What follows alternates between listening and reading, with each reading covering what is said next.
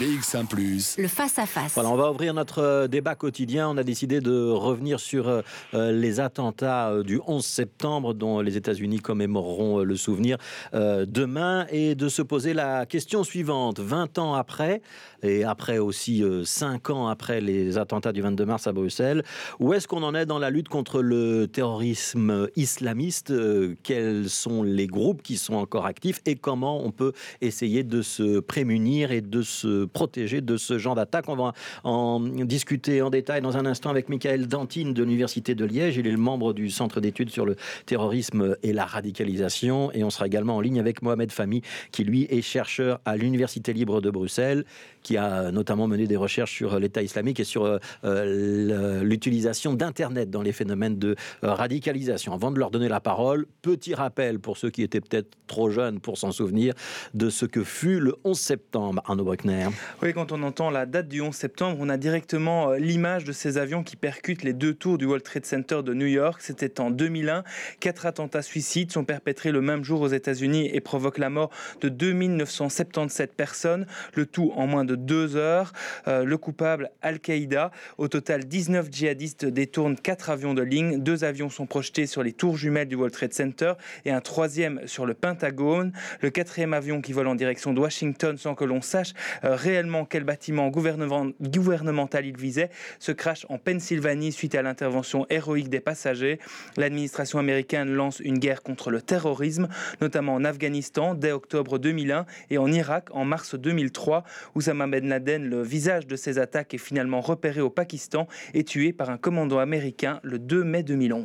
Michael Dantine, je vais peut-être commencer avec vous. Est-ce qu'on peut dire que le 11 septembre, c'est un, un point de repère, une césure lorsqu'on évoque euh, la menace euh, terroriste. Avant le 11 septembre, le terrorisme islamiste, ça existe dans le monde, mais ça ne concerne pas l'Occident. Et à partir du 11 septembre, les pays occidentaux, les États-Unis, l'Europe, euh, découvrent bah, qu'ils peuvent être des cibles. Ou est-ce que je simplifie trop? Ni l'un ni l'autre. bonjour, je vous dirais qu'en réalité, c'est un point historique au-delà de la question du terrorisme, il y a un monde avant le 11 septembre 2001, il y a un monde après le 11 septembre 2001 sur le plan géopolitique, international, national et sur nos habitudes de vie. Il y a un monde qui change avec ces, attentats incroyables, au sens premier du terme, auxquels on ne pouvait pas croire.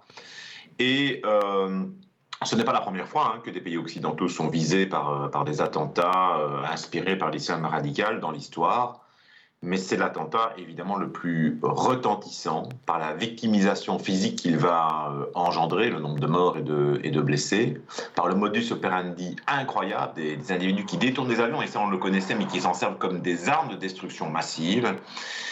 Et euh, c'est aussi euh, quand même des attentats, il faut le dire, même si ça n'est rien l'argent à côté des victimes, mais qui ont coûté, selon les estimations, qui engendré un coût de 60 milliards de dollars jusqu'à, dans les fourchettes d'estimation, 1000 milliards de dollars. Donc ça veut dire 1000 fois 1000 millions de dollars, divisez ça par votre fiche de salaire et, vous verrez quel a été le coût de, tout cela. Et donc c'est ça qu'on prend en pleine face ce jour-là. Et c'est en ça que pour une partie, c'est un événement historique. Oui, alors c'est un événement, vous avez, vous avez pointé le modus operandi. On est quand même avec euh, plusieurs commandos qui euh, euh, détournent des avions. Ça veut dire qu'on a aussi une logistique exceptionnelle euh, et euh, des moyens euh, d'entraînement, de, préparation, de communication qui ont été très très importants. Vous avez dit c'est pas la première fois, mais c'est vrai que les fois d'avant, bah, c'était une voiture piégée devant une ambassade, c'était un petit bateau qu'on lançait contre un porte-avions. là, il y a quand même une, on a franchi une marche, si j'ose dire, dans la dans la technicité des terroristes? Ah, il est clair qu'on est sur une attaque qui est préparée, avec des gens qui ont une trajectoire dans laquelle ils se préparent à un moment donné à cet attentat. Ça leur a coûté à eux 500 000 dollars. Hein. Vous voyez le ratio, euh, euh, voilà. Mais ce sont des gens qui ont appris à C'est un bon rapport coût-bénéfice. Ah, c'est terrible de le dire, mais c'est vrai. Et ce sont des gens donc, qui, ont, qui ont vraiment fait quelque chose de planifié, avec un soutien direct, financier et autres. Euh, quelque chose qu'on va retrouver dans une moindre mesure d'ailleurs dans les attentats de Paris, hein, dont on parle beaucoup euh, en, ce moment. Donc c'est une forme de terrorisme, si, si vous voulez, à ce moment-là. Mais c'est la prise de conscience aussi plus largement bah, de, du fait que euh, le pays le plus puissant au monde peut être frappé en son cœur dans des cibles en plus hautement symboliques. Et donc il y a une espèce de prise de conscience de, de cette mortalité-là à un moment donné, et qu'il y a des gens qui sont prêts à mourir pour faire énormément de morts.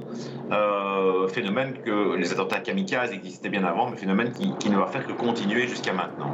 Mohamed Fami, j'ai envie de vous poser euh, cette question-là. Euh, on est 20 ans plus tard. Euh, on a évidemment euh, progressé dans la surveillance, on a euh, développé des moyens exceptionnels dans le renseignement et dans l'observation de ce mouvement terroriste islamiste. Est-ce que 20 ans plus tard, vous avez le sentiment qu'une opération si complexe, qui mobilise autant de moyens, et on reviendra peut-être tout à l'heure sur bah, qui pouvait aider derrière, est-ce que vous avez le sentiment qu'elle est encore possible ou on a changé d'époque? Alors, euh, à ce moment-là, si on parle de ces mois-ci, de cette année-ci, je ne pense pas que c'est encore possible. Hein. Pourquoi? Parce que les principaux groupes euh, terroristes qui sont liés à Al-Qaïda ou à l'État islamique euh, manquent cruellement de fonds en ce moment. Hein. ils sont aussi embourbés dans des conflits locaux. Hein. ils, ont quand même du mal à pérenniser, on va dire, leur, euh, leur mainmise sur les territoires. Si je pense en Syrie, en Irak, ou si je pense au Yémen, ou si je pense à l'Afghanistan, ou même au Sahel, hein, ce sont tous des pays où la configuration reste encore euh, très compliquée pour ces groupes djihadistes-là. Ils doivent encore euh, investir énormément en termes humains, mais également en termes financiers, pour pouvoir s'implanter. Donc, ils sont on va dire que l'Occident est devenu un peu une deuxième priorité pour le moment pour eux. Maintenant, ça n'exclut pas, bien évidemment, que s'ils ont l'opportunité d'aider ou euh, d'envoyer des personnes euh, de le faire, ils, vont le faire. Hein. Je veux dire, ce n'est pas exclu, mais ce n'est pas, euh, ce n'est pas prioritaire pour eux en ce moment-ci. Peut-être qu'à l'avenir, hein, on pourrait avoir effectivement une nouvelle menace qui émergerait d'un groupe djihadiste qui arrivera effectivement à s'implanter sur un territoire. Hein. Je pense notamment au Sahel, où là, c'est possible. Alors, on a beaucoup parlé euh, euh, des liens d'Al-Qaïda euh, avec l'Afghanistan, hein, évidemment. ben Laden était présent en Afghanistan. On a beaucoup parlé, pour les attentats qui nous concernent ou qui concernent les, attentats de Paris dont le procès s'ouvre, de la Syrie avec le califat de l'État islamique. vous venez d'évoquer le, le, Sahel. Il y a toujours une notion de territoire. On ne peut pas imaginer qu'il y ait un groupe terroriste qui ne soit pas lié euh, à un territoire. Il faut une base arrière, autrement dit, pour euh, euh, préparer un, attentat de grande envergure ce n'est pas nécessaire. Une, base territoriale n'est pas nécessaire, bien évidemment. Hein.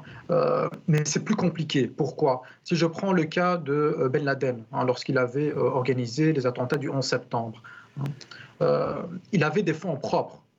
Des, des, fonds propres qu'aucun djihadiste ne peut avoir aujourd'hui. Hein, euh, ben Laden venait d'une grande famille saoudienne qui avait des fonds, qui avait des investissements. Donc ce n'était pas n'importe qui non plus Ben Laden. Hein. Et puis le, contexte, hein, euh, le contexte de Ben Laden était assez spécifique parce qu'on venait de sortir de la guerre froide. et euh, l'islam radical n'était pas la première priorité de, des pays occidentaux dans le cadre de lutte contre le terrorisme. Ce qui est le cas aujourd'hui. Aujourd'hui, tout le monde lutte contre le terrorisme, on va dire. et en tout cas, on ne voit pas on ne connaît pas une personne qui est similaire à Ben Laden, qui vient d'une famille avec beaucoup d'argent, etc.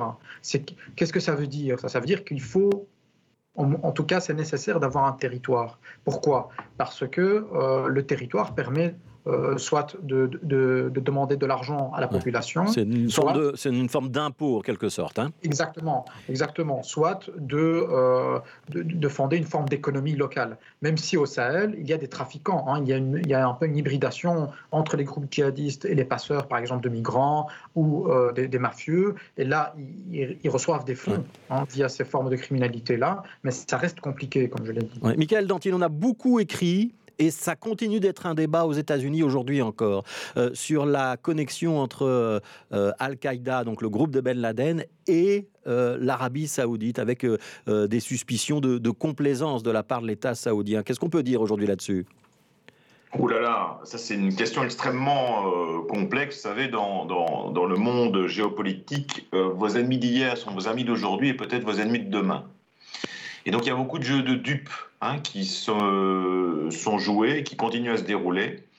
Je pense que quelque chose que les États ont compris aujourd'hui, c'est que le sponsoring étatique euh, des mouvements terroristes est dangereux. Euh, L'Afghanistan et, l'Irak euh, en ont payé le, prix fort, donc le soutien lorsqu'il intervient se fait plus discret.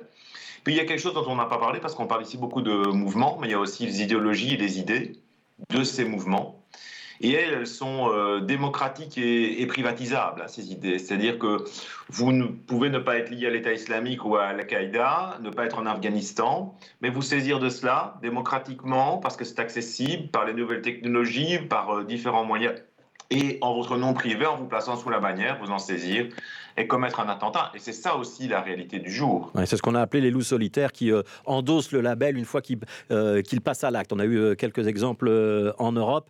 je voudrais, Arnaud Bruckner, qu'on essaye, parce qu'on vient de citer un certain nombre de groupes, qu'on essaye très modestement de euh, faire une petite typologie des groupes qui existent aujourd'hui Alors on va se baser sur euh, la liste qui est publiée euh, chaque année par le département d'État américain, un rapport dans lequel il liste les organisations qu'il considère comme terroristes.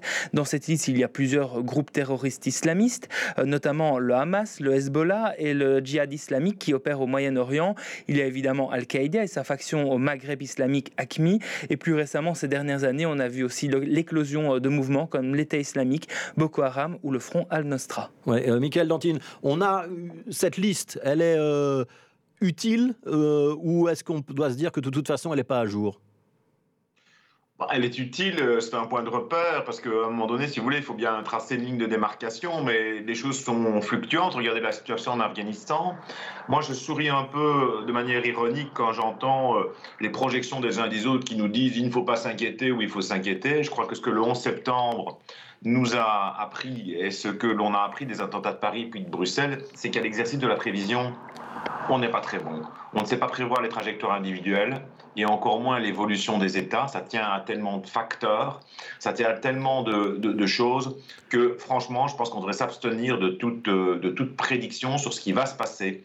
Euh, est-ce qu'on va avoir des attentats ici? On n'en sait rien. Il ne faut pas verser de la terreur, mais je pense qu'il faut avoir l'humilité de dire qu'on ne sait pas et que c'est un exercice dans lequel on est mauvais en réalité. Quand on dit quand même qu'il y a des zones euh, à forte instabilité où il n'y a pas de euh, pouvoir étatique présent et que dans ces zones-là, il peut se développer euh, bah, des mouvements d'inspiration djihadiste ou, des mouvements qui prévoient de frapper l'Occident. Je pense spécifiquement à la Libye et aujourd'hui au Sahel, hein, donc le Mali, le nord du Mali. c'est quand même des zones où là, vous, vous seriez attentif?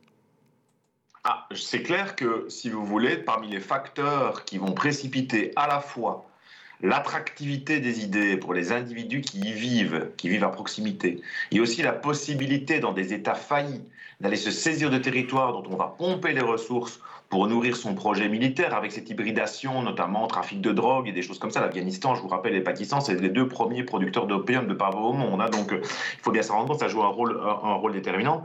Il est clair que ça, ça fait le lit euh, de l'émergence de mouvements terroristes. Alors, Mohamed Fami, on, vient de parler de ce qui se passe euh, à plusieurs euh, milliers de kilomètres de chez nous. vous, vous avez étudié aussi, je pense, comment la propagande se fait par Internet. Aujourd'hui, l'État islamique, il est toujours très présent sur le web et il a toujours une audience en Belgique? Alors, ce n'est pas l'État islamique concrètement qui est uniquement sur Internet. L'État islamique est beaucoup moins présent aujourd'hui sur, le, euh, sur le plan euh, Hein. Ils produisent beaucoup moins tout simplement parce qu'ils ont perdu beaucoup de capacités. Par contre, il y a une communauté de fans qui se trouve sur Internet aujourd'hui, hein, des, euh, des partisans, on va dire, de l'État islamique. C'est des personnes qui ne sont pas membres de l'État islamique, mais qui soutiennent le projet de l'État islamique ou qui ont des affinités idéologiques. Et cette petite communauté qui se trouve sur Internet continue à alimenter certains sites web, euh, certains sites web avec l'ancienne propagande de l'État islamique. Et donc, c'est, il crée, si vous voulez, un univers virtuel sur lequel circule l'idéologie de l'État islamique et son projet de manière continue. Ouais. Est-ce que euh, aujourd'hui, les forces de l'ordre, les forces de sécurité en Europe, elles ont les moyens de contrer cette propagande sur le web ou c'est une mission impossible? Euh, je pense que c'est quasi une mission impossible. Pourquoi? Parce que beaucoup de ces euh, groupes-là sont des groupes privés.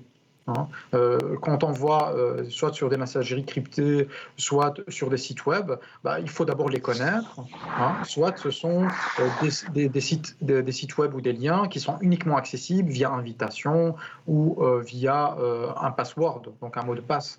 Donc, faut jamais éliminer complètement la présence de la propagande sur Internet. Ouais. Donc ça reste compliqué. Est-ce que malgré tout, on peut dire que ces groupes, ils sont plus ou moins sous surveillance, ou en tout cas que les forces de sécurité en Europe, elles essayent de les surveiller? Oui, tout à fait. Alors, il y a, plusieurs euh, services, euh, euh, les grands services de renseignement, hein, les Américains, par exemple, les Français ou les Anglais, ils ont vraiment des, des unités qui sont spécialisées dans dans la surveillance euh, virtuelle. Et, euh, ils ont des agents qui, qui infiltrent ces groupes-là, qui, qui maintiennent, on va dire, qui font une veille sur Internet de tout ce qui se dit sur le, djihadisme. Donc, ah. effectivement. Alors, Michael on a évoqué un certain nombre de noms de groupes qui sont plutôt identifiés et associés à une région du monde. Est-ce qu'il y a des connexions entre les uns et les autres. Est-ce qu'il y a une internationale euh, du terrorisme islamiste ou c'est chacun pour soi? En d'autres termes, est-ce qu'on doit craindre que par moment, euh, il y ait des actions euh, collectives ou coordonnées où on passe d'un groupe à l'autre pour être plus efficace? Ça peut, ça peut arriver, euh, mais bon, je vous rappelle hein, que, l'État islamique est un schisme, hein, pour faire simple, d'Al-Qaïda au départ. Donc il y a des luttes de pouvoir aussi et, des discordes au sein des mouvements, et c'est aussi une clé de compréhension de ce qui peut s'y passer.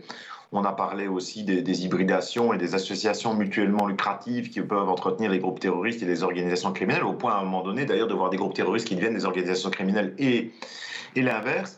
Mais en fait, le lien, si vous voulez, euh, là où il risque euh, de s'effectuer le, plus nettement, c'est dans ces individus qui vont se saisir d'une idéologie. Je vous rappelle que lors de l'attentat de Charlie Hebdo, nous avons les frères Kouachi. L'un d'entre eux a été suivre un camp d'entraînement au Yémen d'Al-Qaïda. Et leur complice, avec qui ils s'entendent très bien et qu'ils rencontrent en prison pour l'un d'entre eux, Amédi Koulibaly, lui, se place sous la bannière de, Daesh. Je ne suis même pas certain en fait, que l'un et l'autre aient bien cerné quelles étaient les différences idéologiques et historiques entre les deux mouvements, parce qu'il y a aussi une partie commune à cet islam radical violent de, ces deux-là. Et donc, euh, je dirais que là, le, risque, il est plutôt là, c'est-à-dire de se saisir de ce magma parce qu'il résonne d'une manière très précise par rapport à un certain nombre d'individus et que c'est plus ce risque-là qu'un attentat coordonné d'une internationale terroriste auquel nous sommes confrontés pour le moment. Vous êtes d'accord avec cette analyse, Mohamed Famille Le danger, c'est plutôt euh, quelqu'un qui décide d'agir, qui a peut-être jamais été faire le djihad euh, en Afghanistan, en Syrie euh, ou au Mali ou ailleurs,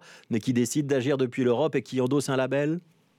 Je pense qu'en Occident, euh, c'est la menace principale aujourd'hui, effectivement. Hein. donc, je, renvoie un peu à ce qu'on avait, dit durant ce débat. Hein, euh, ces, groupes armés djihadistes ou terroristes sont euh, très focalisés sur ce qui se passe dans leur propre territoire en ce moment. Hein. et bah, si je prends le cadre de l'État islamique, il est devenu très compliqué de partir aujourd'hui en Syrie et en Irak. Donc, que vont faire ces individus qui ont des affinités avec l'idéologie de l'islam radical bah, ils, vont, ils vont soit se radicaliser sur les réseaux virtuels ou entre eux dans un groupe fermé, et ils vont vouloir passer à l'acte ici en Occident. Hein, c'est évident, euh, et de, manière tout à fait autonome, hein, et ça, ceci ne les empêche pas, bien sûr, de mettre un label après à leur attaque. Oui, je l'ai fait euh, au nom de, l'État islamique, ou je l'ai fait au nom d'Al-Qaïda, ou je l'ai fait au nom d'un autre groupe. Hein, donc, euh, effectivement, je suis d'accord avec cette analyse. Vous diriez, malgré tout, on est 20 ans après, le 11 septembre, on est mieux armé aujourd'hui ou pas? Je pense qu'on comprend mieux le phénomène, tout à fait. Euh, je pense qu'on a bien saisi euh, les mécanismes utilisés par ces groupes-là pour commettre des attentats terroristes. Maintenant, voilà, euh, personne ne connaît tout. Hein. il, faut, il faut rester vigilant à tout type de menaces. Ouais, je résume avec mes mots. On a progressé, mais le risque zéro n'existe pas. Est-ce que vous pouvez endosser cette formulation, Michael Dantine?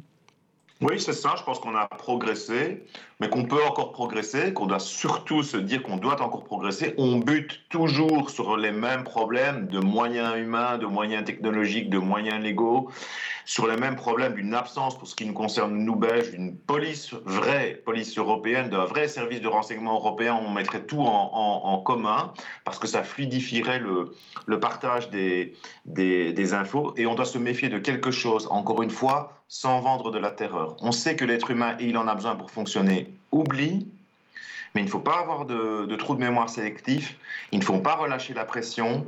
Euh, précisément, il y a dans la répression et la prévention qu'on organise autour du terrorisme, eh bien, euh, des éléments déterminants qui le façonnent. Si on relâche la pression, un jour à nouveau, on aura plus de problèmes que ce qu'on en connaît maintenant.